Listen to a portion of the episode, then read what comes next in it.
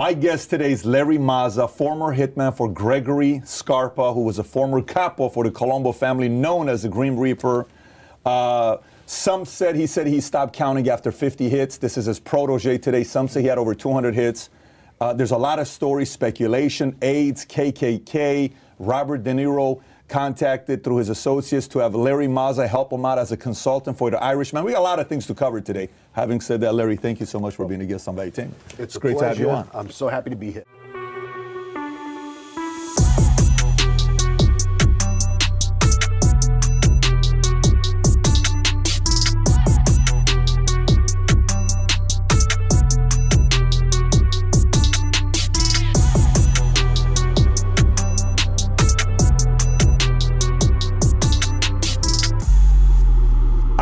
I've read a ton and I've researched a ton on you Right. to see what your background is, Mm-hmm. and we've interviewed a lot of different people uh, from your world. But for the listeners, the viewers that don't yet know your Mm-hmm. story, kind of walk us through upbringing, where you're from, and Okay. how you got connected to the mob.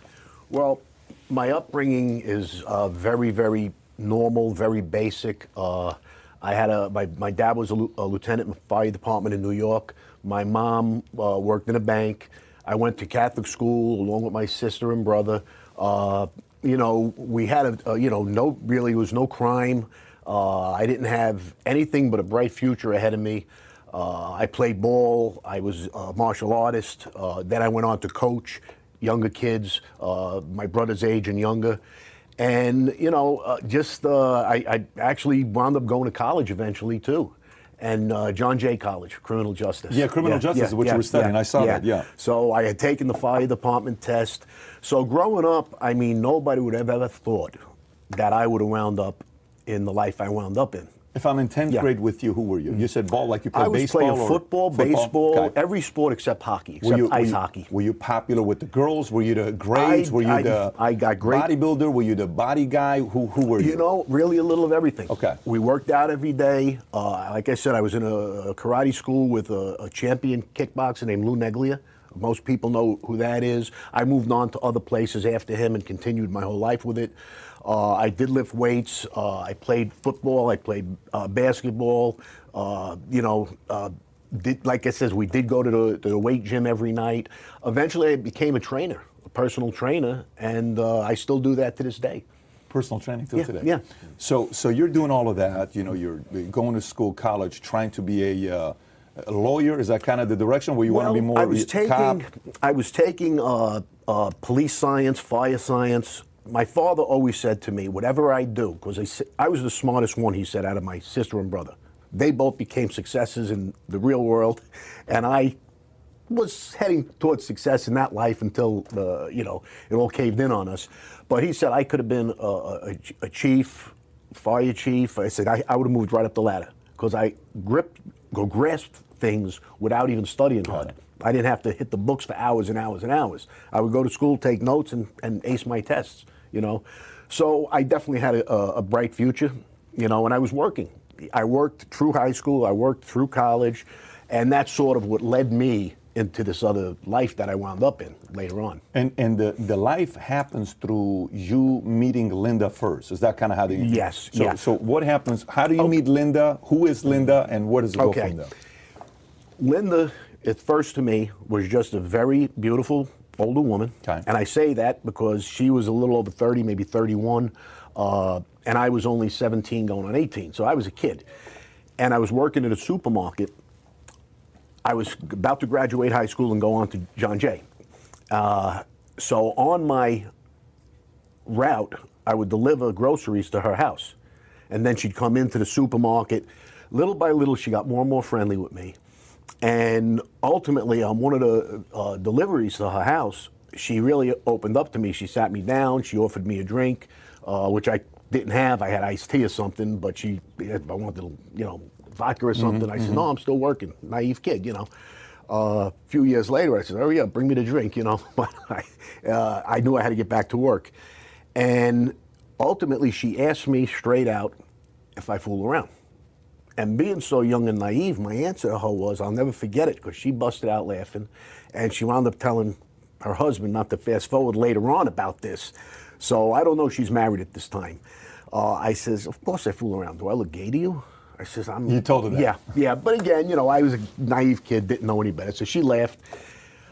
Now, this is somebody So- you're, you're attracted to. This is somebody oh that. yeah, no, no. I mean, she's a beautiful, beautiful lady. Nothing's Yeah, happened yet. Nothing's happened yet. Okay. No, this was the first break, and then she says, "Well, uh, she wanted my number, and I gave, I gave it to her, and she had used the, uh, if I ever need to call you at the store to bring something over for me, would you do?" I said, "Of course. Yeah, I deliver here anyway. You know."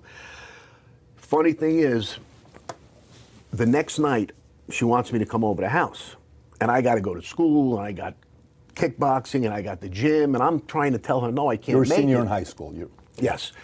So I'll never forget, I'm in Bath Beach Bodybuilding on Avenue okay? And I get a phone call.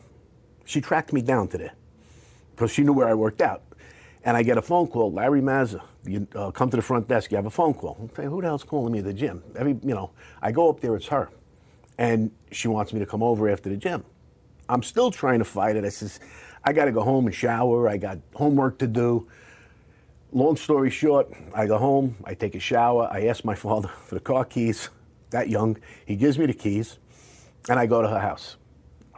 And that night is where the romance started. Okay, she had a bottle of wine out.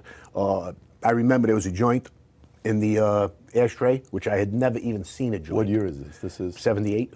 Got it. 78. I never even saw a joint. Till that- 78. Till that one. Wow. Yeah, and I was born in 61. yeah. Yeah. So uh, I told her the wine was good. I had a couple a little wine with her, and there was little snacks. Like, The, the famous M and M's. I talk about that. Everybody laughs about it, but I remember that's what was on the table. And uh, it was a phenomenal night. You know, the, the chemistry. If you think about it, for a young kid like that with a woman that knows the ropes already, uh, it's just phenomenal. So that went on. She's like your professor at that time, educating you on moves and the tricks of the game. Yeah, yeah. somebody uh, uh, compared it to a movie called The Graduate. If you know that movie course, from years ago, course. yeah, yeah. That's so- mandatory for, uh, yeah.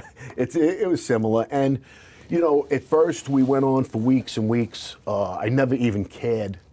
I had to assume inside she was married. You know. Uh, eventually she might have mentioned the kids, something early on that I saw, okay, she's married. But I never really pursued that. I thought that was on her. Maybe Yeah. he's traveling, maybe he's a salesman, maybe whatever. I'm just, you know, I, I really didn't care. It's not nice to say that, but, you know, as a young kid like that, I was, it was. When that happened, are you telling that to anybody or no? Like, are you No. coming back telling your friends, guys, you won't no, believe what happened? no, but my partner Jimmy, Yeah. who worked with me, he came. He's right through the whole book with me till the end, the jail time, everything, the war. He was working with me at Danzas, so he knew, but it was unspoken.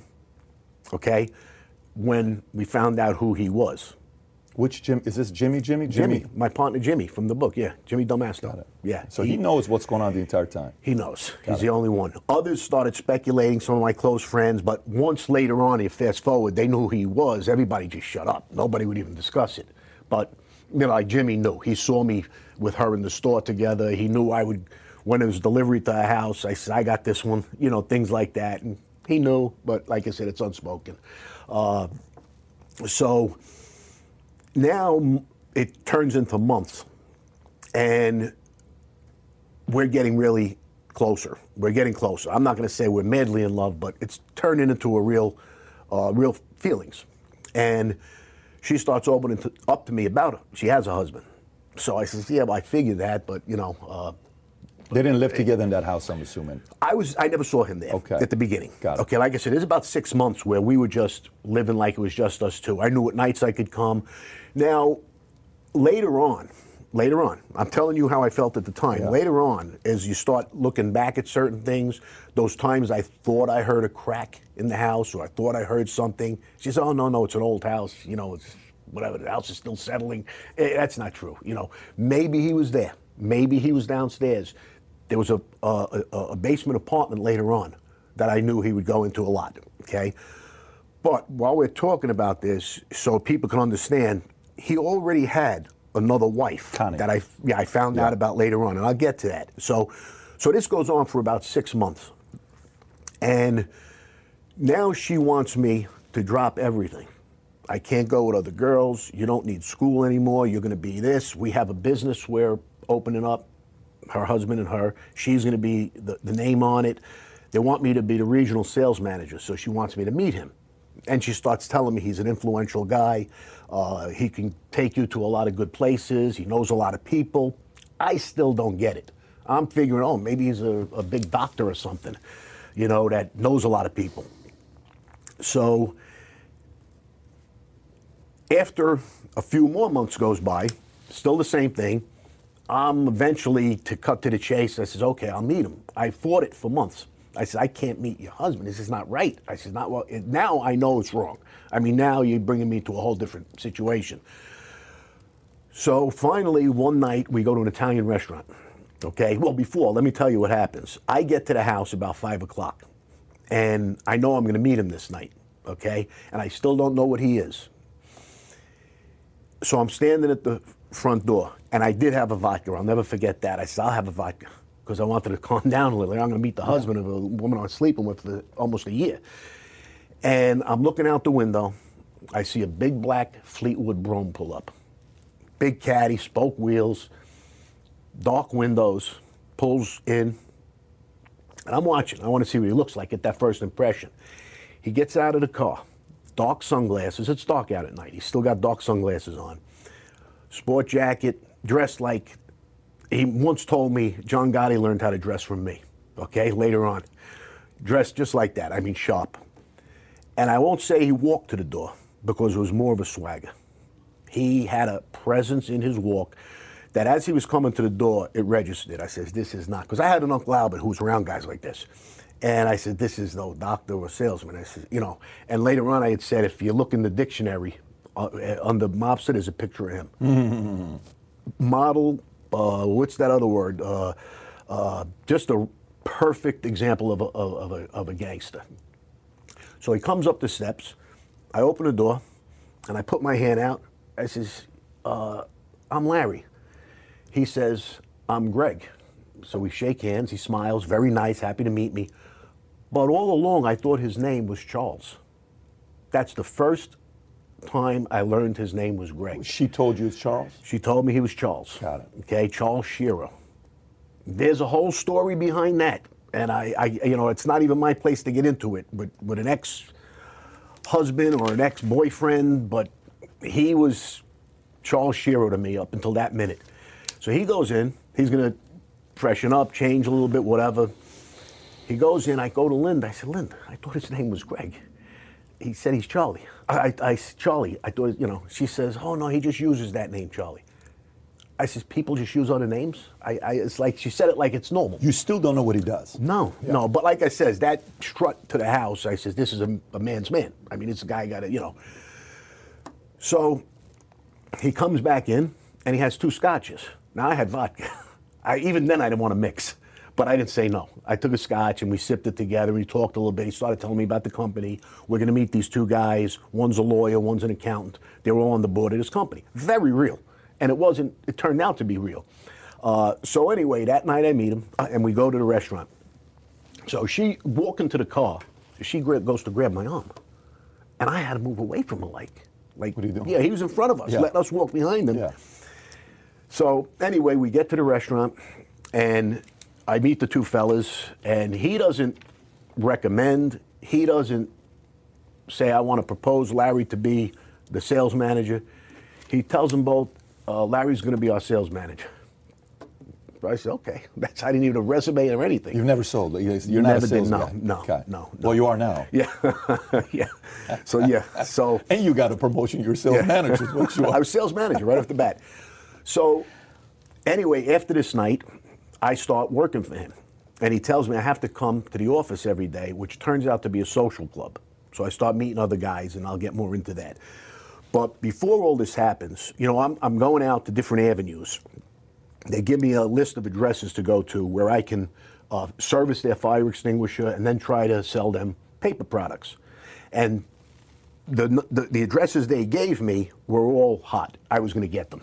I walked in, they were expecting me. I got the account. So I built a little portfolio right off the bat. If they didn't say yes, or I went to a place cold, they told me you can go into other stores in the same area, but start with this one. It's a yes. And they would tell me no. I'd go back to the club and I'd say, well, these four guys weren't interested. And Greg says, all right, Carmine. Goes Carmine in. Carmine gets the addresses. Go back there the next day. Go back again tomorrow. I go back the next day.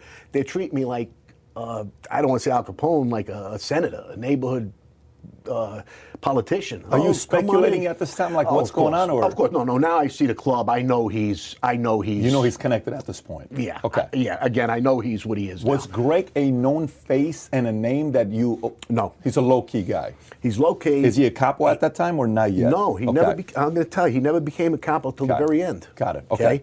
They bypassed him for his son. Something I thought they asked him about. Junior. Okay. And yeah, Greg Jr. told me no, they bypassed my father. And this discussion came because Huh. of what came out years later. And I don't want to tip my mitt Sure, yet. Let's yeah, get to that. sure, So yeah. yeah. Uh, so uh, now I, I got this position. I see the influence. I'm getting these uh, uh, accounts. Mm-hmm. And this goes on for a few months. But while it's going on, he's helping me, he's building me up, he's telling these other guys about me that I'm his nephew, and we treat him with, you know, I mean, it's, it's off the charts. So I start feeling very, very guilty. And I'm starting to tell Linda, we have to stop. We can't do this. This isn't right. I mean, I, I, I can't go on like this. She's persuasive, talks me out of it. We wind up making love, and I'm back again. And it's just not like, again, that I wanted to get away, but I just knew it wasn't right. So finally, she starts telling me she wants to let him know about us. Okay, and of course I fight that. I says, no, I mean, it's, he's not, please, you want to get me killed? I mean, I, this is, I know it. And she laughs. He would never do that. He loves you. He, anything I love, he loves. You know, giving me little hints that possibly he knows. And I, at that point, I have no idea. Okay, and I still don't know the real exact truth. Okay, so we uh, continue for a few more months, few more months. Now he sees me getting erratic. I don't show up where I'm supposed to show up because I think he's going to kill me. Okay? Because now I started seeing little things. You know, guys get thrown out, kicked out, maybe cracked around. You know, not major violence, but in the club, the office, I may see one of the Shylocks who's hanging around, you know, grabbing a guy by the throat. So I know it's not a nice Nobody's gotten killed yet, though. No one's gotten shot, or you no, haven't seen no, anything like no, that. nothing Okay. like that yet. But like I said, I have an Uncle Albert who's a dinosaur with the uh, Colombo family. He went back all the way to Junior Persico's rise. Uh, as a matter of fact, there's a scene in a movie, well, The Godfather, where the guy's getting choked Mm-hmm. at the bar. Junior Persico was doing the choking. My Uncle Albert was in the crash car outside. You know, so In real life, In that's real what life, happened, yeah, yeah. yeah, yeah. So he was tight with Junior from way, way back. Uh, so I knew it could. I knew there was deaths and guys get killed. You know, Brooklyn. You know, especially back then, you'd see a body every couple of weeks somewhere. You know, it wasn't odd. And I didn't want to be one of those bodies. I started getting paranoid. So what year is this? Is this 80 already or not Uh, yet? not quite. 79-ish. 79 pushing 80 yet. Okay, It's about it. 18 months after we met. So you're 18 and a half, 19 at this point. Yes. Okay. Yes, exactly. And uh, so now, what happens is, like I said, he starts seeing it. So he starts saying things to me little by little. I don't like what's what I see. Something wrong? You got to talk to me. And I keep letting it go, letting it go. Finally, uh, there's one specific instance where I didn't show up, and he was going to hit somebody that night, or he wound up hitting him. All I had to do was drive him downtown, just drop me off, and I didn't show up. Okay, and I found out later on, a friend Bucky was killed that night. Okay, he was going to have me drop him off there, and and if you if you follow the mo as years go by, they give you little little bit little tiny things to do ultimately to bring you to a certain level where you're asked to do more. So that little bit of a thing was his first step.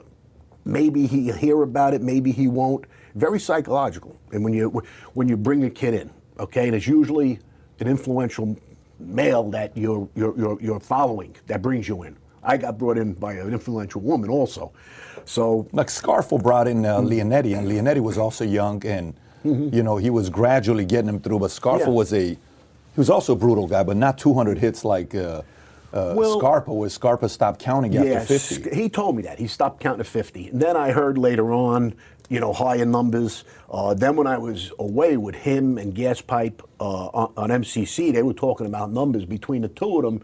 Uh, they said we got over 200 between the two of us. Between the two That's where the 200 came and from. is this organizing or is this leading? There's a big difference, the two, right? What do you mean? Uh, so, so you, you, you, say? you say no, they're not all authorized. You're for yourself 25 as you were involved yeah, in, right? That's right, the number that right. I read about you, right? Yes. What was uh, Scarpa's okay. number? He he was a shooter.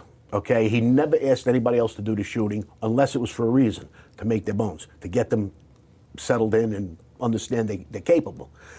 He never asked me to go anywhere alone. Never asked me to do this. Never asked me to, even on a beatings. Well, beatings a lot of time it was Greg Jr. would, would be. He took that as a badge of honor, that he didn't relegate it or say you will do it. He says he'd get out of the chair, say let's go, you know, and we'd go with him. Again, this is later on, which I'll get to. So no, but he was he was a shooter on the scene. Uh, I've heard about some hits that aren't even that public, you know that. You know, the, the, you know, I can talk about it now. Everybody's gone. Uh, I would, wouldn't hate to cause trouble for somebody. That's why I say that. Even though I made a deal with the government, I'm not looking to start trouble for people. Uh, it was never that way. Uh, but so anyway, going back to this night, that was a pivotal night. He knew something was wrong with me.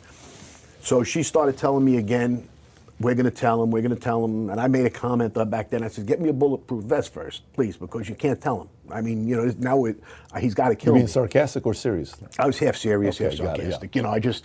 Uh, so finally, one day, I get to the house. Well, what happens is the supply company has a big problem at the factory.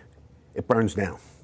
Okay, to this day, I don't know if it was done on purpose. Yeah. You know, in hindsight, probably, probably a big insurance check.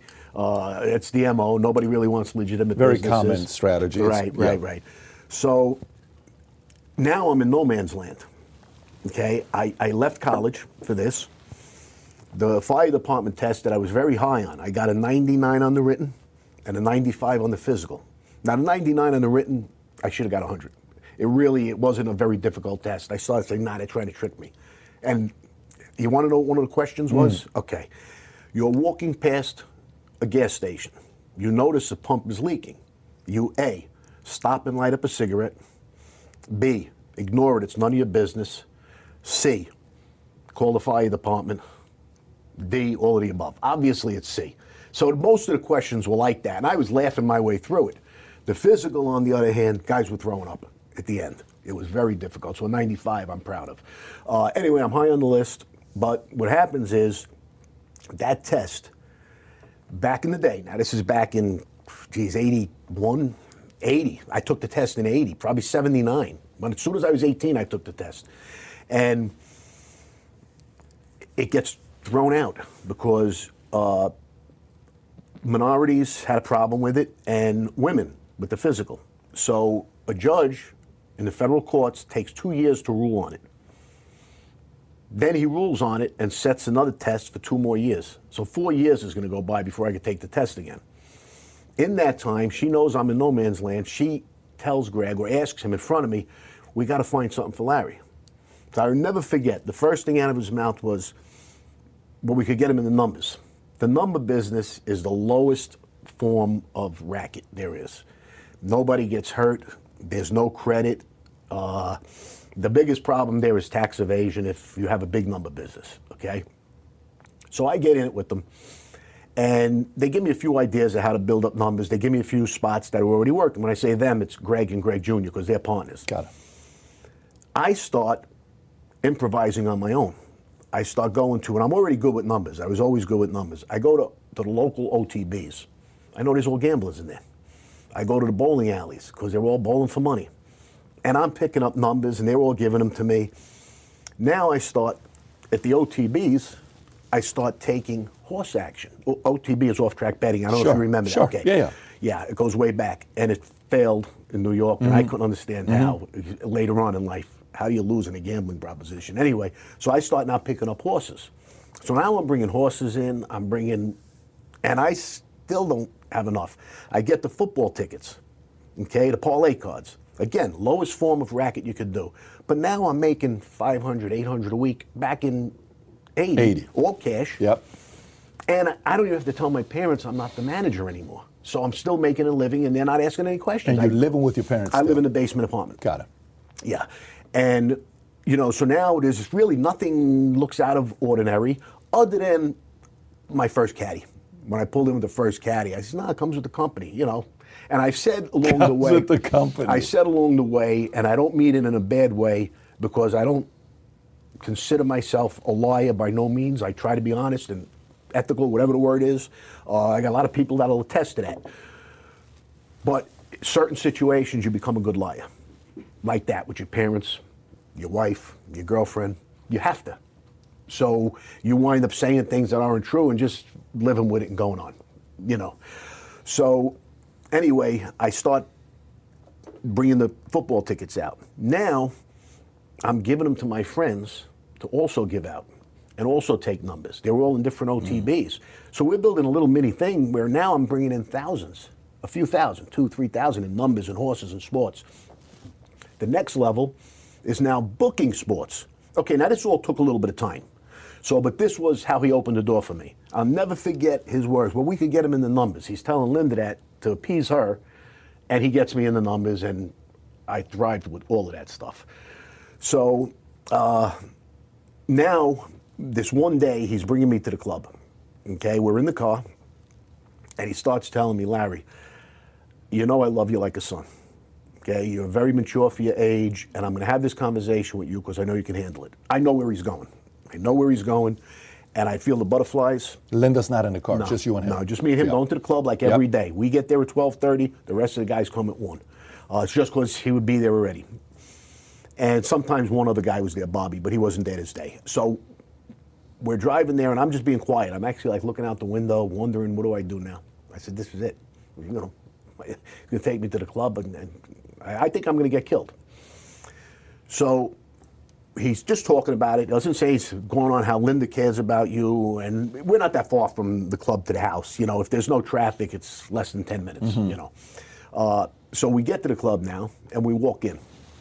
Just like this, we're sitting, like me and you. He goes behind the desk. He's got his big seat, and I got a chair just like this, and I sit down, and he's telling me, he says, "I want you to know I know about you and Linda." So I had a choice right there. Okay, I could have got up and run, you know, which I, I didn't do. But I said to myself, I'll never forget, it's my moment of truth. I said, this, you know, I still care for her. I don't want it to be over. He, and I looked at him, I said, these are my exact words, okay? I says, Greg, you're far from an idiot. And I have a lot of respect for you. You're far from an idiot. Only an idiot wouldn't see this. He hit the desk, he starts laughing. He gets up, I'm still a little nervous. We walk out together. He puts his arm around me. Okay, we walk out in front of the club. It's just us two outside. This is a, a ritual for us. He got himself set up. He put his paperwork away. You know, we go outside, and we're leaning on the parking meter. Okay, that's something we did. You know, we taking the sun. Uh, it was, and he, he uh, goes on to tell me he's okay with this. He goes, but the only thing is, only the three of us could ever know about it. He says, if anybody else finds out, you and I will be killed. Why you and I? Well, because he's breaking a rule too. He's breaking a yeah. rule by allowing it.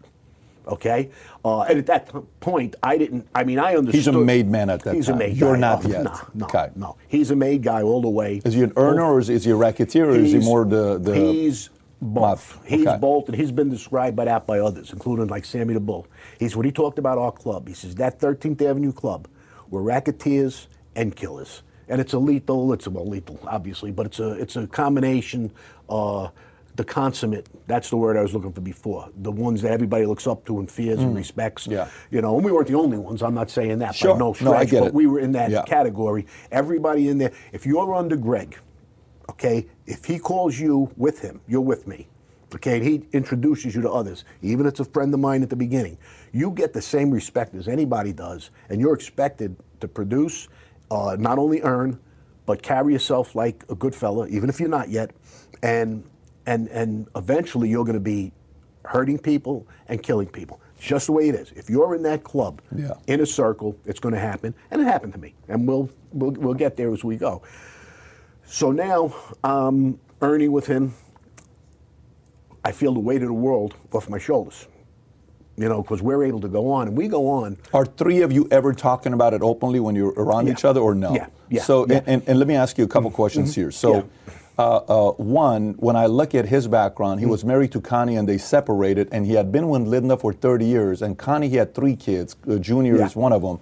And with Linda, they had two kids, but I don't think they ever officially got married with Linda, right? That's true. Okay, That's so they were not. Yeah. It was. I didn't know that back then. Later Okay. on, I found out it was just Right. common law. But he never officially divorced Connie. Never did. Okay. Yeah. All those nights he was somewhere. But there's a third wife in there. You knew that.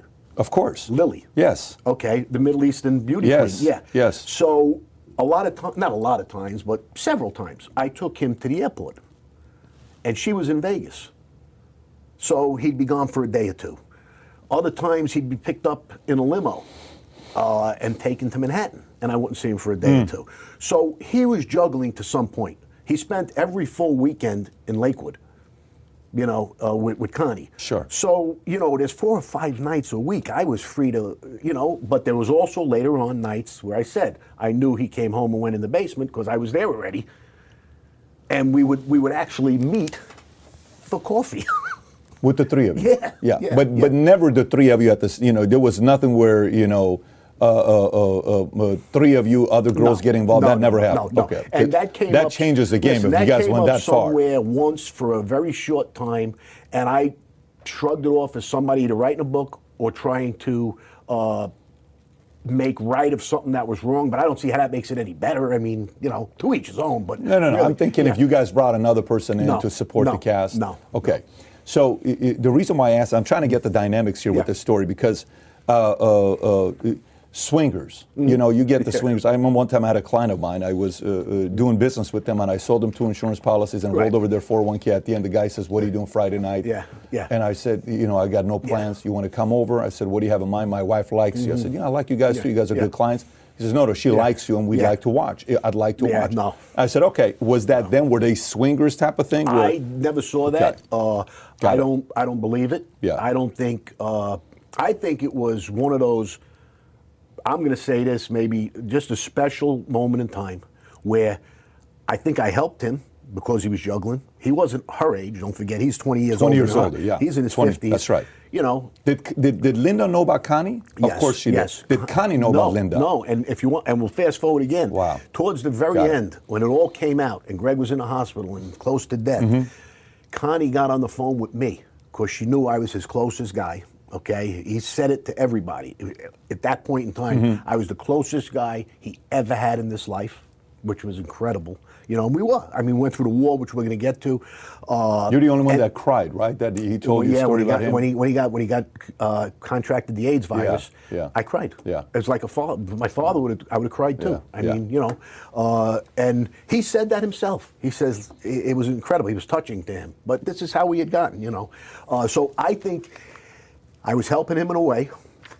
Uh, I in, in what way? Define that. Well, that Keep her busy four while. nights four nights a week he's not there she's got to be wondering where she's a young girl so almost guilt now they're almost on even playing field and again this is all my opinion because it's never come out it's never come out from him or her or anybody Yeah. that they knew all along and i saw little things that make me wonder if they knew and maybe he did get turned on by it i don't know or maybe not turned on by it maybe he it satisfied him that a younger guy wanted his his trophy so bad Yeah, when I hear You stories know, like this, yeah. they're, they're very random and weird, right? Because Yeah, you know when you yeah. listen to okay, you know uh, the the graduate Dustin Hoffman, you're like, oh, you know, like Mm-hmm. Yeah. uh, young boys, you know, like dreams, like oh my gosh, that teacher. Yeah. It'd be everybody has that one teacher, like oh my gosh, you know, Yeah. what if one day I stay after school, Yeah. you know? You know what my father said? I don't mean that? to interrupt Yeah. you.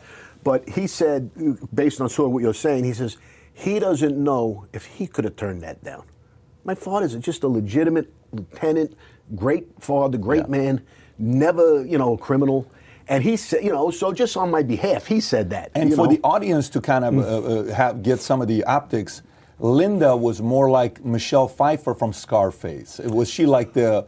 Was, is she Yeah, that without the drugs, without the drugs. Without, Yes, but, yes, but like yeah. extremely Yes. attractive, seductive, and seen it. Okay, Yeah. And, so and and love the life, love the money. Not that there's anything where everybody Yeah. likes money. I hate when I hear that. But so you know, uh, but she really, it, it was that was all provocative to her. two other questions on Yeah. this part here. One of them is so it wasn't that this is pre the 30 of his associates coming and getting tested to see whose blood matched to Mm-hmm. give it to him for the infusion. At this time, when this is happening, he doesn't have AIDS Nah, yet. So no, this is no. pre when- him yeah, getting gay. yeah. So it's not like they're not having sex because he doesn't want her to get AIDS. Right, no. And it's also not the fact that. Uh, you know, in uh, uh, in bodybuilding, there was a guy back in the days, Mm-hmm. big time bodybuilder, Mr. Olympia guy.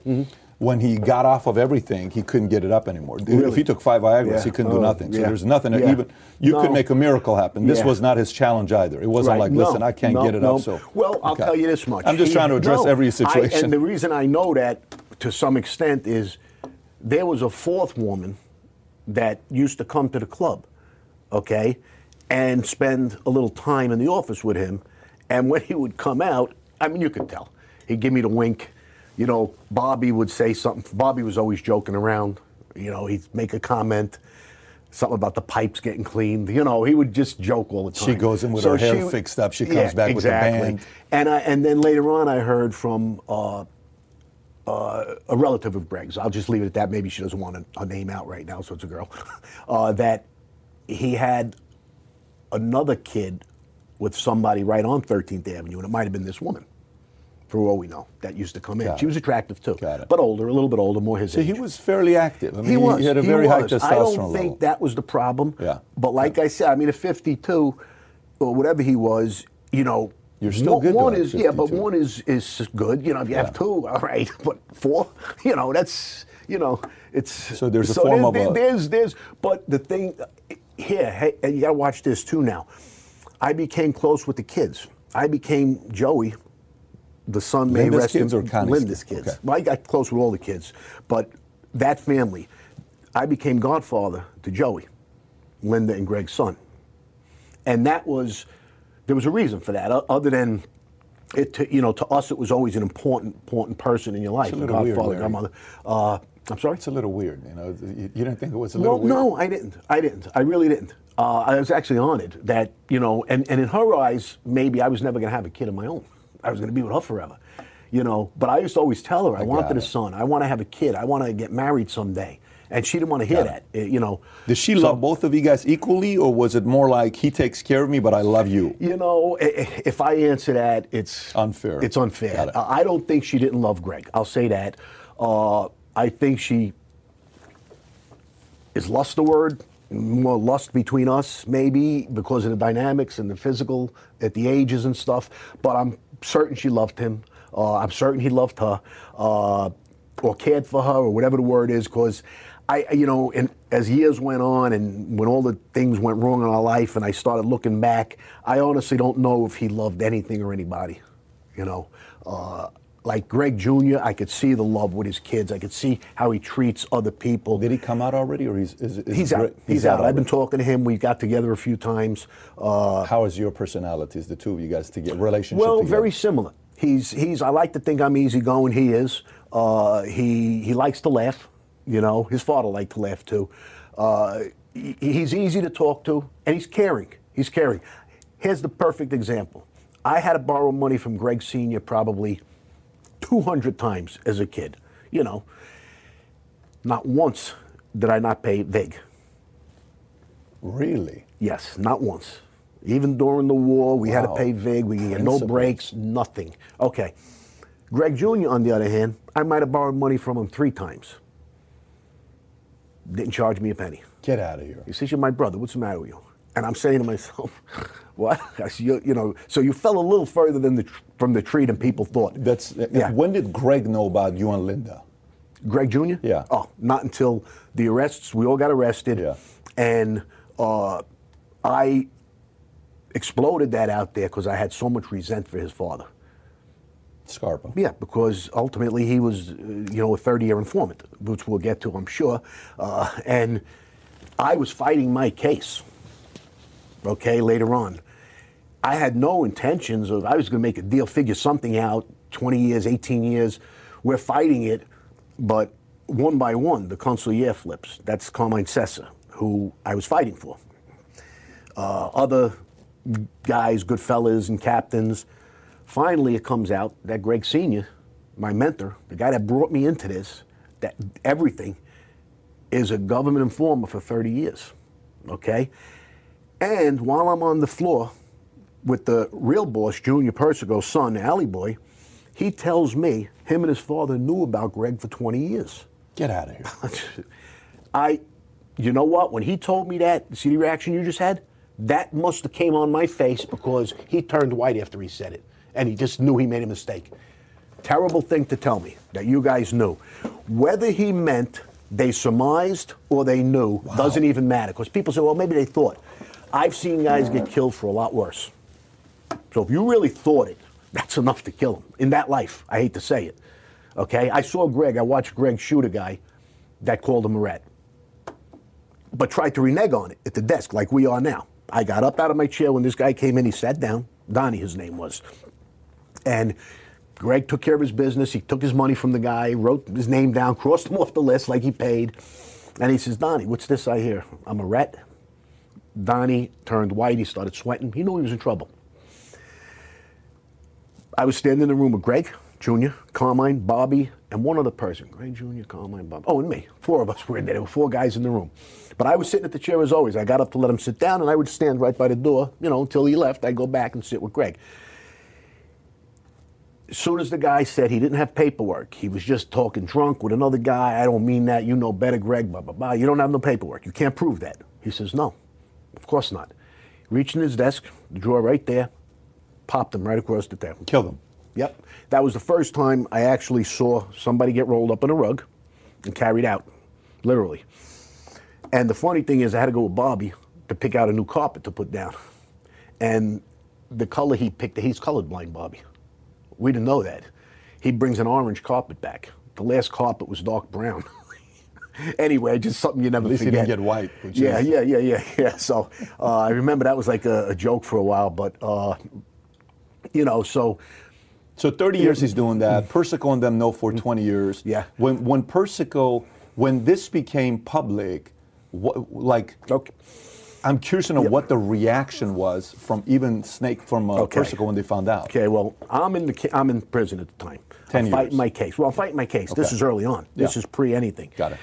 And they bounce you around. I'm on a floor with Vic Orena, the number one target. Get out of here. And I'm saying they had separation. He just got out. He just got out. Oh, did Vic get out? I no, no, no. He no, he didn't. He's got an, a hearing October 13th to see if he can get Yeah, out. he- oh, Somebody it's- else did get out. No, but uh, uh, k- keep going. Yeah, I'm listening to I, don't think it's Vic Orena. So I'll take right now. And I'm on separation from everybody. I can't be with anybody from the other side. I can't be with my partner Jimmy. I can't be. Uh, well, that was later on when he came in. He was still on the lam. Anyway, they put me on the floor. Could be released. Yes. Could be released Yes. from prison. Yeah, because right. I He's- talked to his lawyer. Yeah, could be released from prison. I talked to his lawyer Yeah. occasionally. Go ahead. So uh, I'm on the floor with Vic, and he calls me over, and we're getting along. You know, we know we're fighting the case, and there's no reason to feud in there. and We're trying to help each other out. Calls me. I go walking with him. I'm walking to the men's room. When you go to the men's room with a guy, they want to talk privately. There's two other guys in there. Uh, Mi- uh, Mikey D, a friend of mine. I don't want to use his last name, and uh, another one. Uh, uh, I could use his name if I could think of it. Uh, he was the consigliere Lastorino for the Lucchese family. So we go in the bathroom. I say, "What's up, Vic?" He tells me, he says, "Larry, is it true?" I, I says, "What are you talking about?" He says, "Greg, is he a rat?" I started going after him. That's why those two were in there. They said, "No, Larry, just hear him out. Hear him out." They were hearing it from lawyers. They were hearing it from people, and I fucking fighting it. Excuse me, I'm fighting it tooth and nail. I, I don't want to hear it. I said, "You can't tell." You know, that's not good for me either. Uh, you know, on a selfish note, but so I walk away. My bed was right next to his. I took my mattress. I went to the other side. Okay, and there was all Italians here. The other side was mixed, whatever. I would rather be there right now from what I just heard from his mouth. Okay, this is how arrogant I am about it the time. The very next day, it comes out in the paper that Greg went in front of the judge, okay, and he was pleading to be released. He says, I, you know how much I did for your government all these years? So he admitted it openly. So the next day I get called back into the bathroom. Vic's got the newspaper. So I looked at it. and they were asking me, Did you know? I just shook my head. I threw the paper down. I was distraught. I walked back to my corner.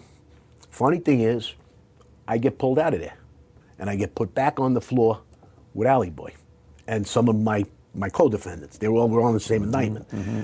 So now we're talking about this and Bobby and guys can't believe it. And Alley Boy has to be the hero. And he tells me that. But I'm going to tell you a story now. He said 20 years. The paper said 30. So in my eyes, there was an event. I'll never forgot it, and I found out later on. There had to be something that happened 20 years ago. Because if he's a rat for 30 years and you know something significant happened. Later on, I find out from an attorney there's a big, big tax case. Okay? The timing is right. It's in the 70s, it just works out right. Eight heavyweights from the Colombo family, including Junior Persico, his brother, Greg, Scappy, uh, one of the Fuscos, some of the Russos, all the top names in the family. And it's a big, they're going to face 15 to 20 on this IRS charge. They all show up in court. They get the hearing put off. All eight of them are there. They say, okay, come back, and maybe there's no violence. So back then they had bail, whatever. You can't get bail anymore if you're a mob guy. So they come back maybe four weeks later, six weeks later, whatever they put it off to. They all come in except Greg. Okay. They put it off again. Another four to six weeks goes by. They all come back to the hearing except Greg. This is the third hearing.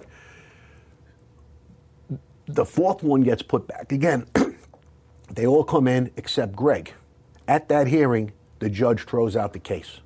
Just throws out the case. So, something had to happen there. So now either they turn. Persico's going to know there's something going There's on. something. there. Now, he's either, not a this, naive this guy. is what I'm leading to. Right. He either decided that, listen, he didn't hurt us. If he had a little connection, maybe he didn't really know how tight it was with him and his connection. Maybe he didn't know it went both ways. Maybe he tried to convince somebody that. But now here's what happens he becomes, he's a huge earner too. He's a tremendous earner. Okay, so they don't want to throw that away. But also, any precarious hit that had to be done, they came to Greg. Not the one where you get your best friend or somebody that's Who? Who came to Greg? the Persicos, true Scappy. Yeah. I remember Scappy coming in with different hits that had to be made, and they weren't easy hits. At what okay? what level of hitman is he in the in the Italian? Here's the you- thing: we're, we're not we're not hitmen. Right. I mean, these people call me the hitman. I was to me a hitman does it for money. We didn't do it for money. We did it because it was part of the life. If somebody broke a rule, you had to you had to pay. Sometimes with your life. Uh, indirectly, you're going to rise in the family and become a captain and Maybe make maybe more who's most feared? Like was was Scarpa in that level of fear or He was the most feared man in Brooklyn, probably further. And I've described him as probably being the most feared guy since Al Capone.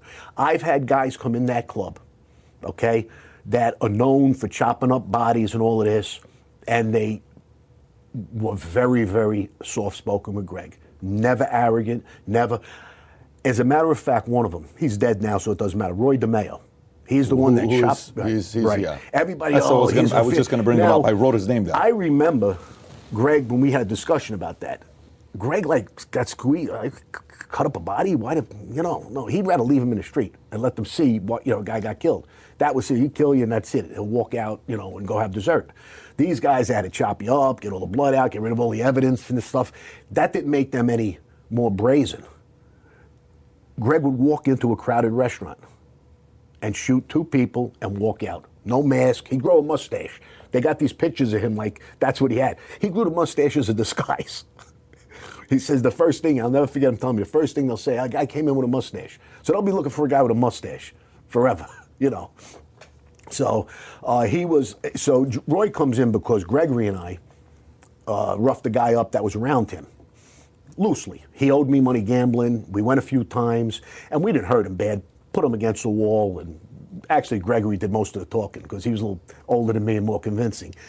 And very soon after, Roy came to the club. He comes in the back, and I had to sit there because I knew the details of the debt. I'll never forget Greg, when Roy was asking, you know, for uh, can, can we pay this off or something like that, Greg looked at him and says, Roy, the streets are ours. And Roy says, no, I'm not here to dispute that. No, he says, no, Roy, ours, meaning wise guys. We'll take care of it. You know, we'll take care. We don't need you to make a deal for us. That's what he's leading to. We'll collect the money ourselves. He said, no, no, no, I'll pay it. He paid the money for the guy and, and got him off the hook. He was there to try to work out a deal. And when Greg said the streets were ours, he I'd never forget it. He like was like, okay, yeah, Greg, whatever you say. Now, not everybody would do that either, you know. Uh, I saw Greg when I had a beef with Paul Castellano's nephew, okay? He was ready to, he, he told Paul, if a hair is harmed on his head, I'll never forget those words, you'll see more bodies in the street. Scappy had to stop Greg from talking because he was going into a very bad area. You know, you can't talk to a boss that way, but this was Greg, you know? Nobody was ever going to hurt anybody around us, touch us, even if we were told not to do something. Greg was the type, we're going to get this guy. We might have waited two years, three years, five years. We're going to get him, and it'll be off the record. What was his personality? Was he? I mean, I've seen his interviews, how he speaks. He's got Yeah. the nice voice. Yeah. Was he the uh, charming guy that he's talking Yes. and he's kind of confusing you a little bit, and then he takes you out? Was he to the point guy?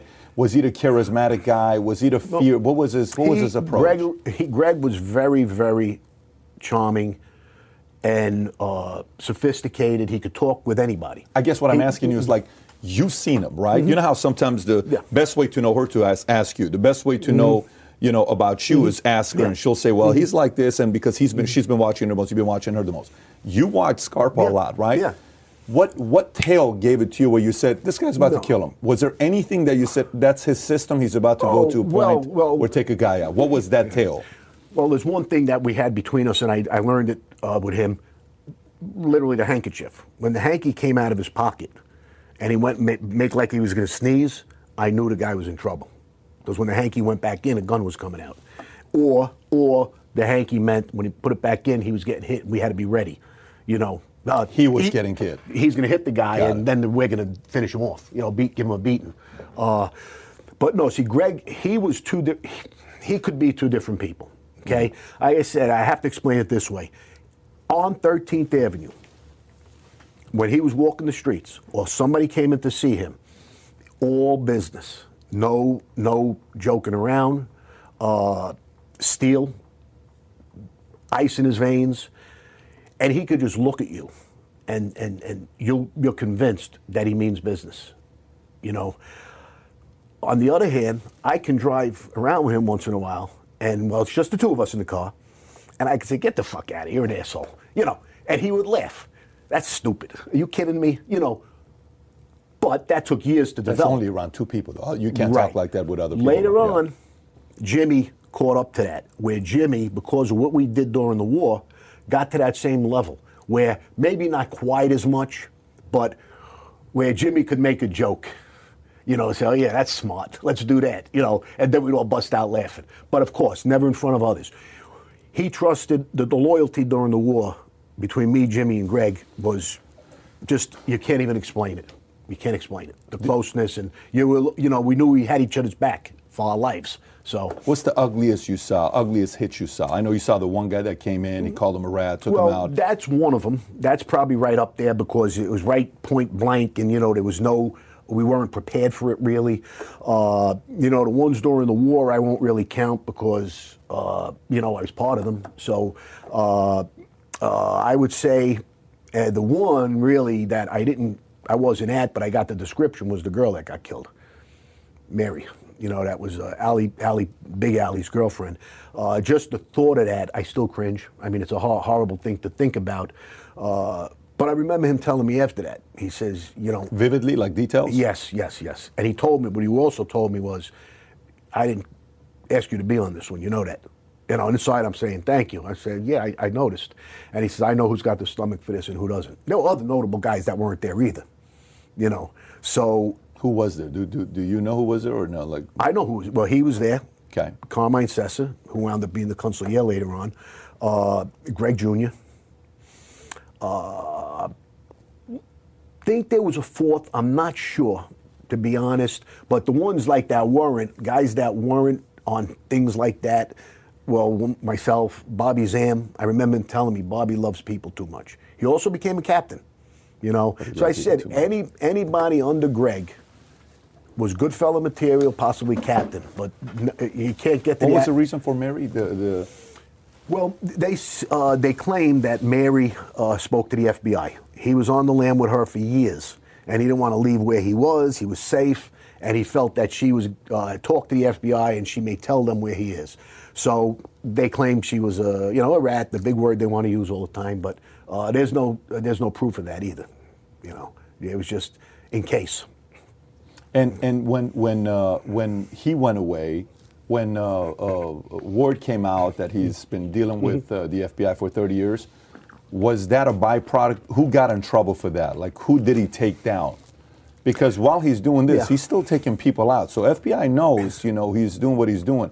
Well, the ones that really had the biggest uh, kickback was was them at the end of the day, the FBI and some prosecutors and uh, maybe even higher than that for allowing this, for allowing a guy like this to exist and give him carte blanche, uh, where he can you know be a I mean a prolific killer, not even a couple of hits here and there. I mean just you know the go-to guy in the family for for years and years and years, numbers that are unheard of, and uh, so no, but everybody.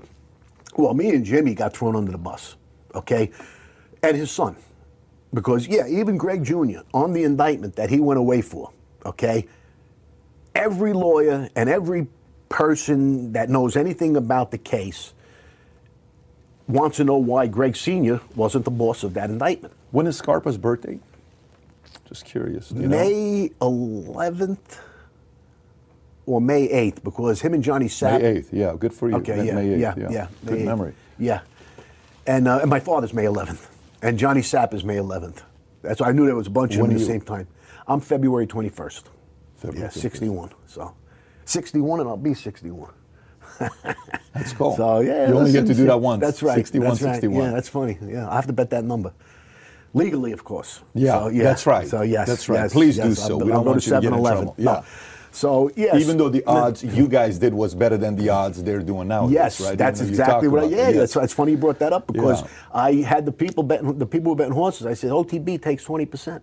We won't do that. Yeah. you know. We'll so give you a I, higher so I- yeah. yeah, yeah, yeah, yeah. so, so okay, so now this whole thing's going on. Uh, you uh, go away 10 years. Mm-hmm. During this process, when you're going away, and you're cooperating, are you cooperating to say what though? what here's what happened. Here's what happened. I was fighting and fighting and fighting. My lawyers came to me several times, and I had no interest in going that route. Again, not being a hero, I just really didn't. I says, I'm 30. If I can swing, uh, re- I saw guys getting 10, 12. They kept saying, You're not getting that. They're going to start around 20 with you. So I said, well, fight it down to 15 or 16. I says, You know, I'll get out in my 40s. And, but when it came out about him, and I got those questions, and the next day I found out from Allie they all knew. Now I started saying, what am I standing up for? You know, I was ready to take 20 years or whatever, you know, because I, I, I, I- did take the oath at the end, uh, regardless. Some people don't want to believe that for some reason. I don't really care. Uh, but even without that, I didn't even need that. You know, I would would have preferred to take a reasonable sentence. I knew I did some wrong things and have a choice to move on when I get out or whatever.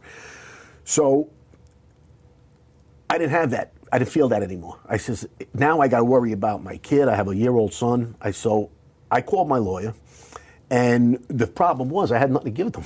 Greg gave him everything. Carmine gave him. They knew everything. They knew everything. And it's something that's funny. I, I'm going to tell you. Greg had told me years earlier that the day a guy gets straightened out, the very next day the feds know. I never forgot that. But it came back to me during a conversation. My lawyers are telling me they even know you're a little higher up. He must have told his connection that Jimmy and Larry came in last night or two nights ago, whatever it was. So that's on record. That's a documented thing. I don't even, you know, whatever. All along, I was trying to fight that because that enhances your your sentence. Oh no, I was a nobody. I was a bookmaker, you know. But he told me that. He says, so what you can give them, they told me, what do you know about the corruption? So I wound up knowing a lot more than I thought I knew.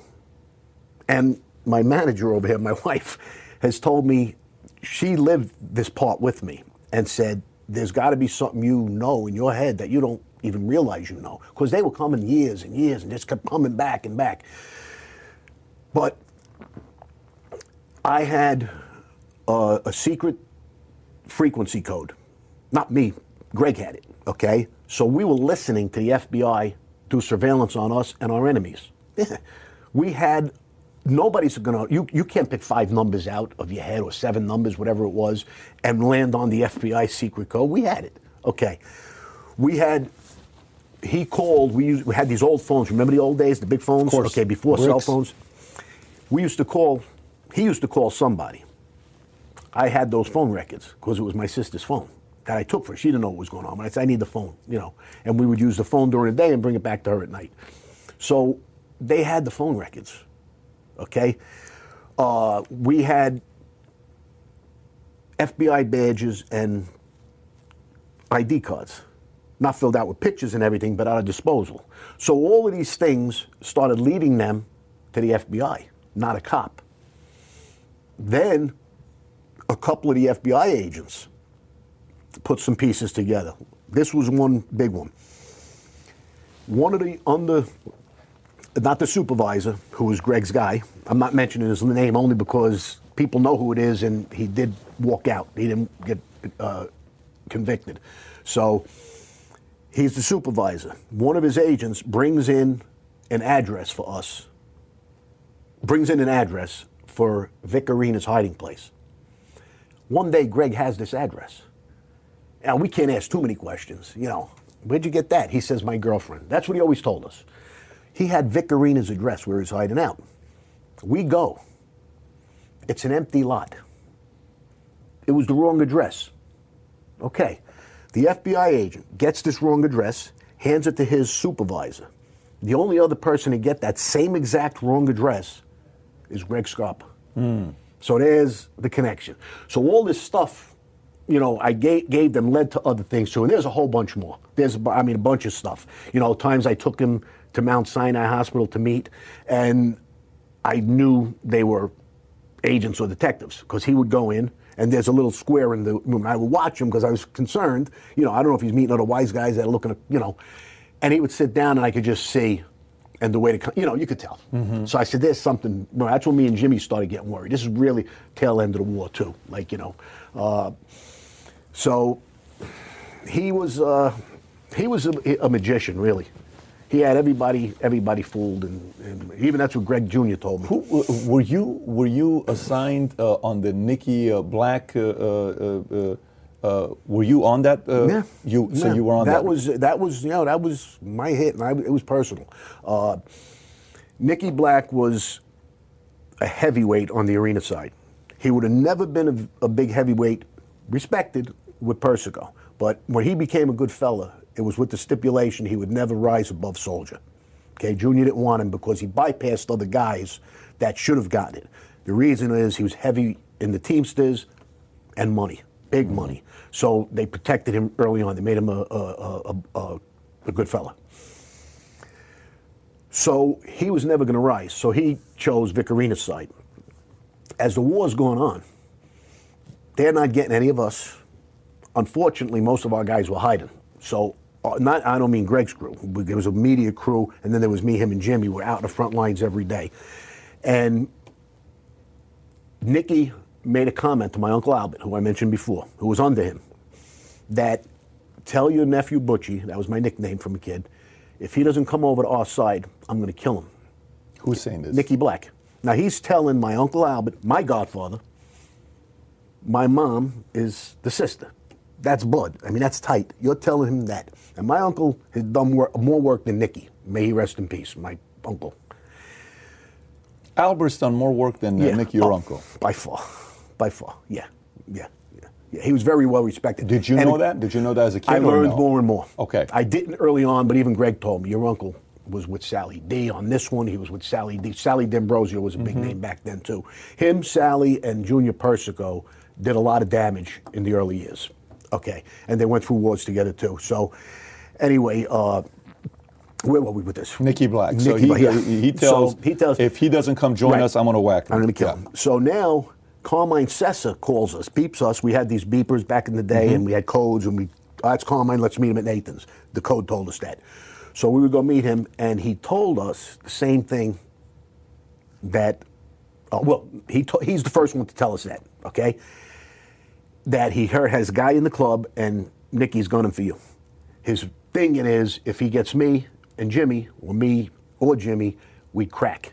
And there's nobody out there doing anything other than us, and you know that would leave Greg with nobody, and they'd win the war.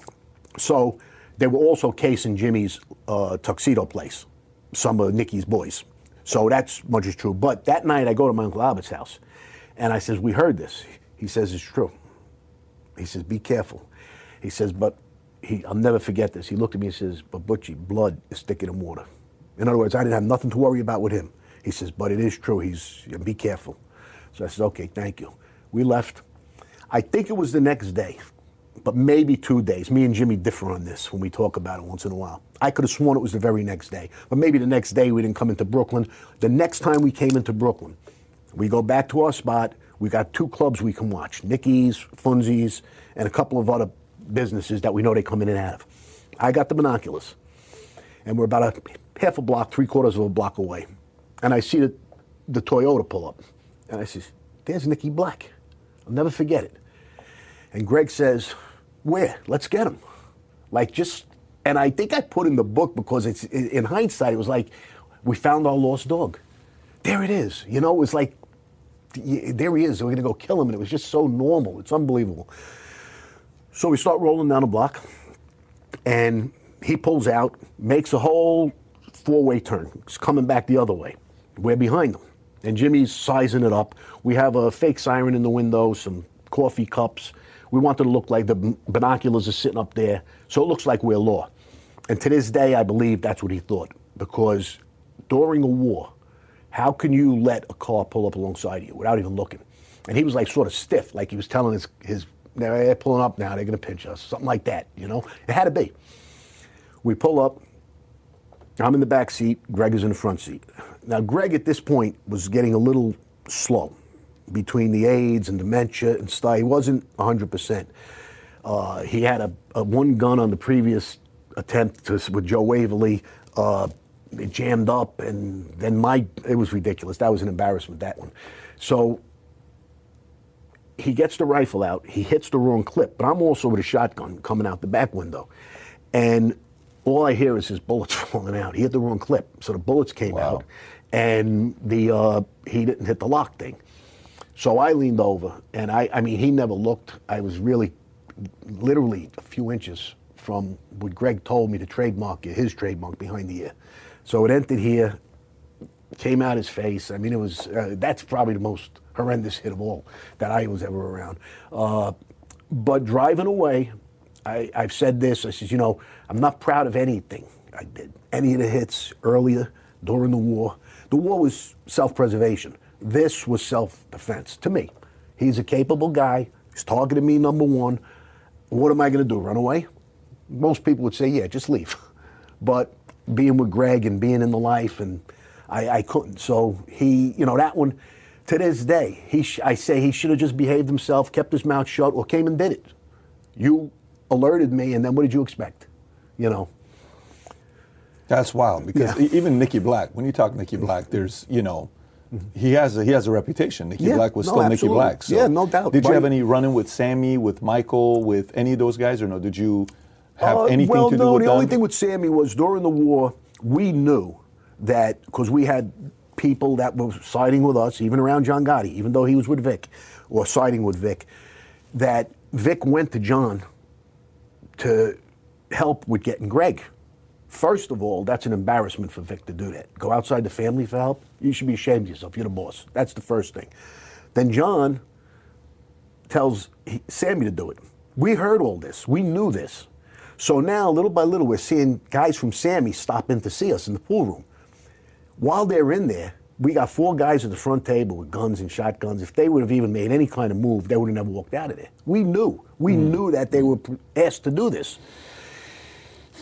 But it never it never came through. But I I had this conversation with Sammy about this, uh, you know, maybe a year ago, and I said you should think about this. You're his underboss. Okay, you're his number one guy, his best guy, the most trusted guy. He's going to send you into the lion's den to kill a guy like Greg during the war, with all his men around armed. Why was he putting you in that position? Think about that. That's the treachery. He might have wanted to get him out of the picture. You know, because that's when they started having their rumblings about the money and killing everybody. Who knows?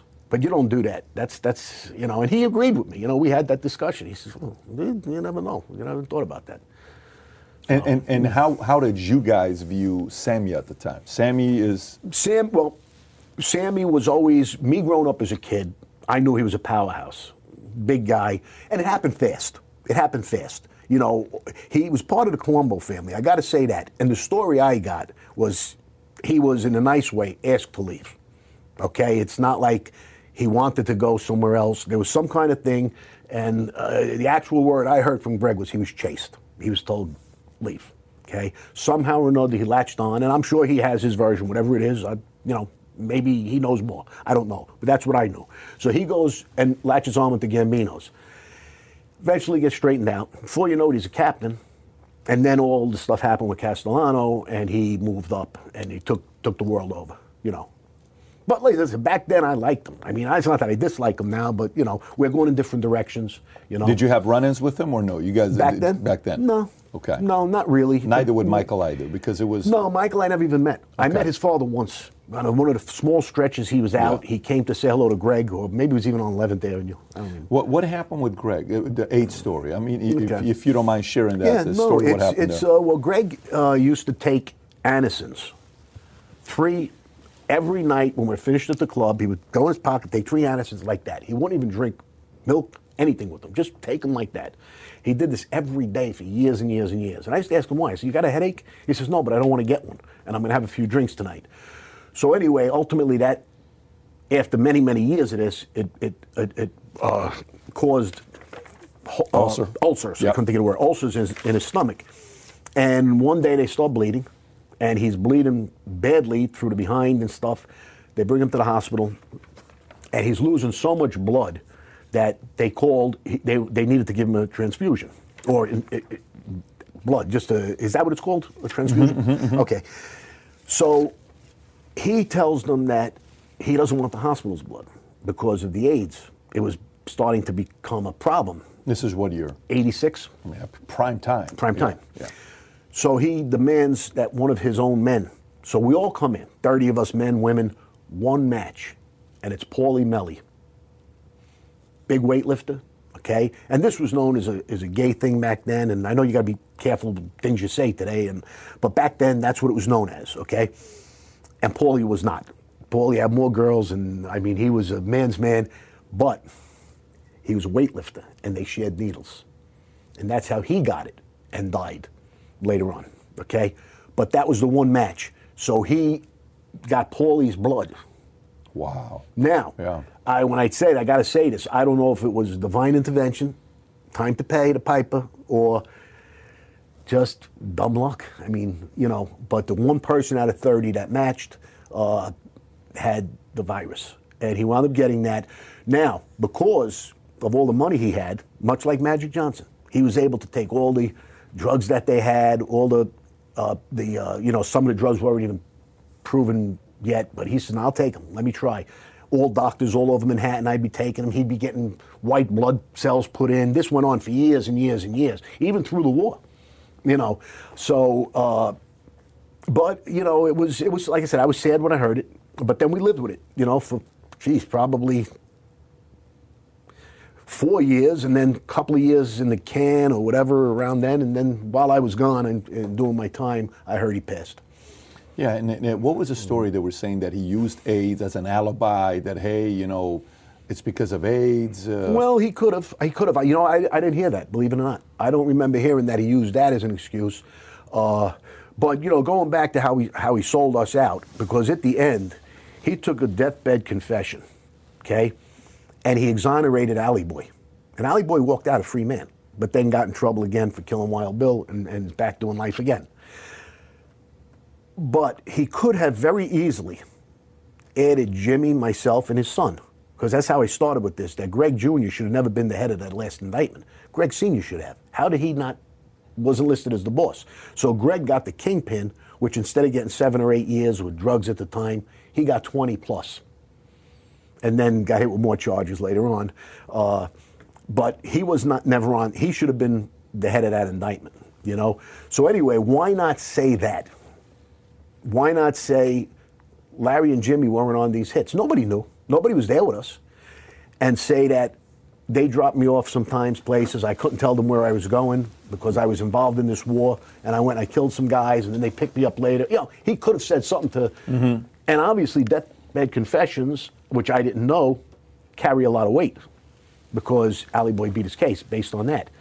And some of his family members again tried to tell me later on, not Greg Jr. because he's pretty much on my my, my wavelength, you know, very hard to forgive and forget. You want to, but you can't. So we talk about the good times, but we say, yeah, but he had us all fooled. Look what he did to all of us, you know. But one of the one of his daughters told me that he was so drugged up at the end that he didn't even he just signed whatever they asked him to sign. But also now on the other side of that, I saw paperwork. I saw paperwork that during the war, when he got caught with Jimmy throwing a gun out the car door, it came back to the local police. That was the feds. Came back to the local police that it was Larry and Jimmy in the car. So he was selling me out right there. Not gun charge. I would have took it from him in a heartbeat, you know. You do that just behind, you know. Without, that's you know. I, I I don't know if I could do that to somebody. Now, later on, I see a forensic, an FBI forensic person show me paperwork that the FBI themselves were told that me and Jimmy, they knew there was an informant now. They knew there was an informant. Now, the, the, the head guy knew, obviously, who was handling them. None of the underling guys knew who it was. They were told it's Larry and Jimmy. Now, imagine somebody else in the family has a connection to the feds. They'd kill us. Yeah. That's what I'm saying. So even though he might have been whatever, there was a lot of lot of things he did that. I mean, you know, I, I can't even understand why. I don't understand it. You know, just keep your mouth shut. So that's why you know, at the end of the day, where I am now, uh, I got no problem looking in the mirror. I got, I, I- you know, I, I was dealt a hand and I played it. You know, Larry, when you when you got out, what year was it when you were done with your time? When you did your time? uh, 2002, right? Yeah, Oh, 2000. two. What made you not get back? What I mean? Well, a combination of things. Even though I don't consider myself uh, an exposer of things, I didn't like point fingers and this guy did this, this guy did that. I broke a rule. I dealt with the government. I sat there, I came clean. I told them what I knew about the corruption, about the hits I did, you know. So they're not, you know, I, I can't go back for that reason, number one. Okay. Number two, there's, I, I've, I see the light. There's no life there anymore. And I try to get messages to some younger guys that were under us that is still there. I say things. I'm on YouTube a lot and stuff. Today, yeah, today. I put things out there. I says, when are you going to see the light? What are you, you're to, you did eight years. Now you got 10 and you get out. Why is it hard to leave it? What what is what, Well- because the, the the amount of people I've interviewed and I asked mm-hmm. about the glamour of mm-hmm. like I asked Leonetti, he says, dude, we didn't have as good of a time as you Yeah. think we did, Yeah. right? Then I asked Michael says, no, we did have parties. When I asked Sammy, not really. Sammy was Yeah. more to work. When I asked Colada, you know, Well, it's different. So we were we were all about the business. We were all about making did you money. have fun? Were you were you having the Yeah, cars, I the did. girls, the I- party, yes, and all yes, that? I did because I was making an, a, a, an awful lot of money for 18, 19, 20, 21, 22. You know, that's still young. You know, right through up until I got So while you're with Linda, you're still you're, you're having a blast with. Uh, you are living the big life, going to the clubs. Oh yeah, so I, going- I was had the caddies, going to nightclubs, being treated like a, a mini boss. What's the most money you made during that time, from '78 to '86? Well, I'll tell you this: when I I left seven hundred thousand when I went to prison, that's what I lost to them. Seven hundred thousand. in '86. Uh, no, no, I went away in '92. So, but yeah, but up until about 89, 90. Yeah. And that's uh, that between Shylock money. Uh, Seven hundred thousand not what you're making, what you had in cash that you left, is what you're saying. Yeah. Okay, Yeah, yeah. yeah. No, so we were making, but you know, I also overspent. Not overspent, but like you make a week we made, you know, let's say the business, the sports business made sixty thousand. you know, I would always throw Greg something Greg Jr. Okay, at the beginning I used to give him a cut, but then I saw when we lost, I didn't get any help. So I said, okay, they get less, you know, because it was mine now, you know. So let's say I gave them 10, there's 50. You know, Jimmy got in a, a, a good, more and more as years went on. He became a partner. Uh, but I had other people that worked with me, and I never treated them like workers. I treated them like Partners. partners. Yeah. So they might not get an equal, but you know. So at the end of the day, if I had 15 or 20 for myself, I'd go spend five, six, seven thousand on a weekend like it was nothing. Yeah. You know. Yeah. Why, why, but why is it hard to Well, leave the I'll life? tell you why it's hard. And this may not be nice to some people. Some of them can't survive or find another way to earn a living. Okay, and a lot of times on these th- different things I do, I'll, I'll, I'll sum it up like this: If you know, I get him like Michael. I know he's, I believe he's truly religious now and wants to leave a, a better legacy behind. And all some other guys like that too. I don't feel comfortable doing that. But I'll say this you don't need that life to earn a good living or to get respect. And a lot of these guys in it, that's the only way they're going to get respect, and it's the only way they can earn a living. That's why they're still selling drugs and doing these stupid street things. Okay? I moved on. I, when I came home, I started working in a gym. Then I had worked in three gyms. I started developing clients.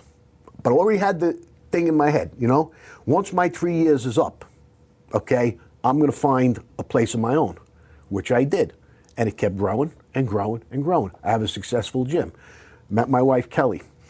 We started, well, she started when she retired. She was a, a, a vice president in a very big government contracting company. When she retired, she wanted to do something that uh, more less stressful, something fun. So she liked promoting weddings. She got into that, opened the florist as the base. Before you know it, we added a wine bar to the florist. Think about the atmosphere. Flowers all around, couples, mm-hmm. ladies would come in a mm-hmm. lot. We brought in a little bit of music. We were mobbed. We had to get a bigger place. It turned out to be a supper club. Now it got so busy every night that we were getting home three in the morning. I couldn't go to the gym anymore. I, I still haven't lost all the weight back. I, I'm supposed to be a middleweight, about 180. I'm still up near 190, which I hate. But you know, I did put on a little muscle, so that's not too bad. But uh, we sold that, you know, and now I'm back at the gym full time. Uh, you know, my son's coming in as a trainer. I got five or six other trainers there, and I'm very good to the trainers. You know, so they don't go anywhere, and they promote me to other trainers. Uh, you know, I, I had three kickboxing classes. I had a, uh, you know, a young kid, intermediate, and adults, and I was full. Sometimes they were standing room only. You know, uh, some cardio classes, and I just worked and worked and worked. And you know, and I it, through the whole time I had the book, so I promoted the book. I never got a publisher to do it, and I did the math myself. I said they're going to give me thirty thousand or something okay? And I'm going to be begging them for more for the next 10 years until they finish fudging their numbers. You would, Of course, of course. Uh, I didn't even need a writer to do it, you know, because I got an A in writing in college. I wrote that whole book myself. Get outta here. Every bit of it is my Wow, own. that's impressive. Uh, Well, thank Yeah. you. The only part I didn't write was the opening prologue where Sure. I wanted uh, somebody that knows me, and it's an ex-cop. Casante? No, no, no. No, no, that, Armand is a hell of a guy. He wrote a, a, thing on the back. No, Yeah. this was an ex-cop that uh, was on my case. So he wrote, describes me, what he thought of me, and, and you know about how I came back, and whatever. It was very nice. But the rest is mine. And so I didn't have a writer. I don't have an agent. Now I do. I don't. I don't have uh, a publisher. So I don't have to sell as many. But I'm selling a nice amount, thank God. And after the show, I'm sure I'm going to sell some more. Oh, yeah. Because I'm going to tell them my website if it's okay. No, no, we're gonna put the link below. We're gonna put the link below to the Oh, website good. of the No, book. I appreciate question that. I appreciate Yeah. that. But so, and when I got to fast forward, it's a perfect segue into De Niro. Well, he read the book because the same cop is now one of his security guards, and he said the book was terrific. He asked the guys if they knew anybody that would come and help them while they're doing the Irishman, where he's got a lot of questions. They said me, which is a double-edged sword. It's a compliment, but then again, the things I got to talk to him about aren't, you know, that's you know uh, stuff that I'm not proud of. So anyway, I'm his consultant. I get a little part playing a hitman in the movie. Uh, I wound up playing another part, uh, uh, Joey Glasgow, or Blasco. Blasco, right? Joe Blasco, who was a corrupt ex-cop working for uh, uh, Joe Pesci's character in Casino. Okay, out in Vegas, and he was uh, uh, suspect in a murder. That was a good little part I had, and coming up, You were in Casino? no, not Casino. No, but the no. story The- of- it was a TV show called The Perfect Murder. I got you, And I played the corrupt cop that had a, that they made you think he killed him, and at the end of the day, nobody still knows who killed him. Who? P- P- Pesci in Casino. So I had Oscar Goodman on before, Mm-hmm. who's from Casino. Pesci. Uh, Pesci was playing who? Tony? Spilotro Spilotro. from and Chicago. uh, Collada was the hitman on the Vice that he Yeah, did what yeah, he did yeah, with him. he- yeah, that's right. Yeah. Said that. So all of this has led me now to being. Uh, there's a new network coming out. Okay, uh, it'll, there's a soft opening coming next in October. Mm-hmm. The grand opening will be Al Capone's birthday, early January. Uh, I will be hosting a TV talk show, and it's called Mob TV. Is the name of the uh, the network. Uh, it's on the infamous TV and then Mob TV 24/7, and we may name it The Life. Uh, and I'll have people on, much like we're doing today. Hopefully, I'm as good as you as a, as a, you know, on the other side of the table. And uh, we also have other projects in development, like Mobsters versus Monsters. Four ex-mob guys that truly believe and go looking for the paranormal, like Bigfoot and things like that. But it's it's serious and it's funny. It's a good little mix. It's sort of reality. It's hilarious. Yeah. That's- So there's that. We have a couple of other people that are going to come on the show when I do it that have you know uh, some podcasts in the works and. Uh, Different things like that. So I'm in a whole different direction now. I, I'm part time at my gym and I'm doing this stuff more. I got to do a reading this week sometime for the there's a word he used, but I guess certain uh, marketing things, commercials and stuff for Mob TV, they want me to do the the talking as the actor part. So what are we going to go pay Michael Madsen or Armand Assante? you can do it. So anyway, so there's so much happening that you know I'm I so. got, I got yeah. a question for you, Larry. So, Please. wh- why why are so many mobsters great storytellers?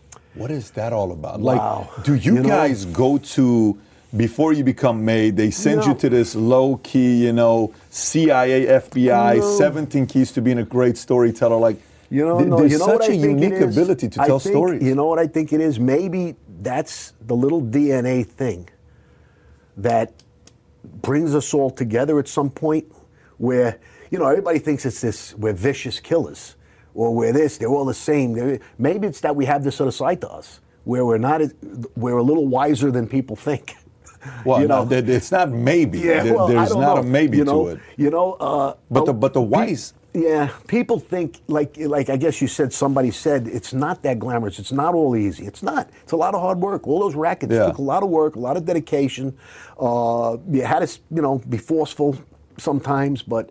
Uh, but that's a great question because there are a bunch of us out there now, isn't there? Yeah, I, I Yeah. wonder what is this? Yeah. Like you guys could do a clinic, a master class on storytelling, and they just have- do you have everybody. an answer to that, Yeah.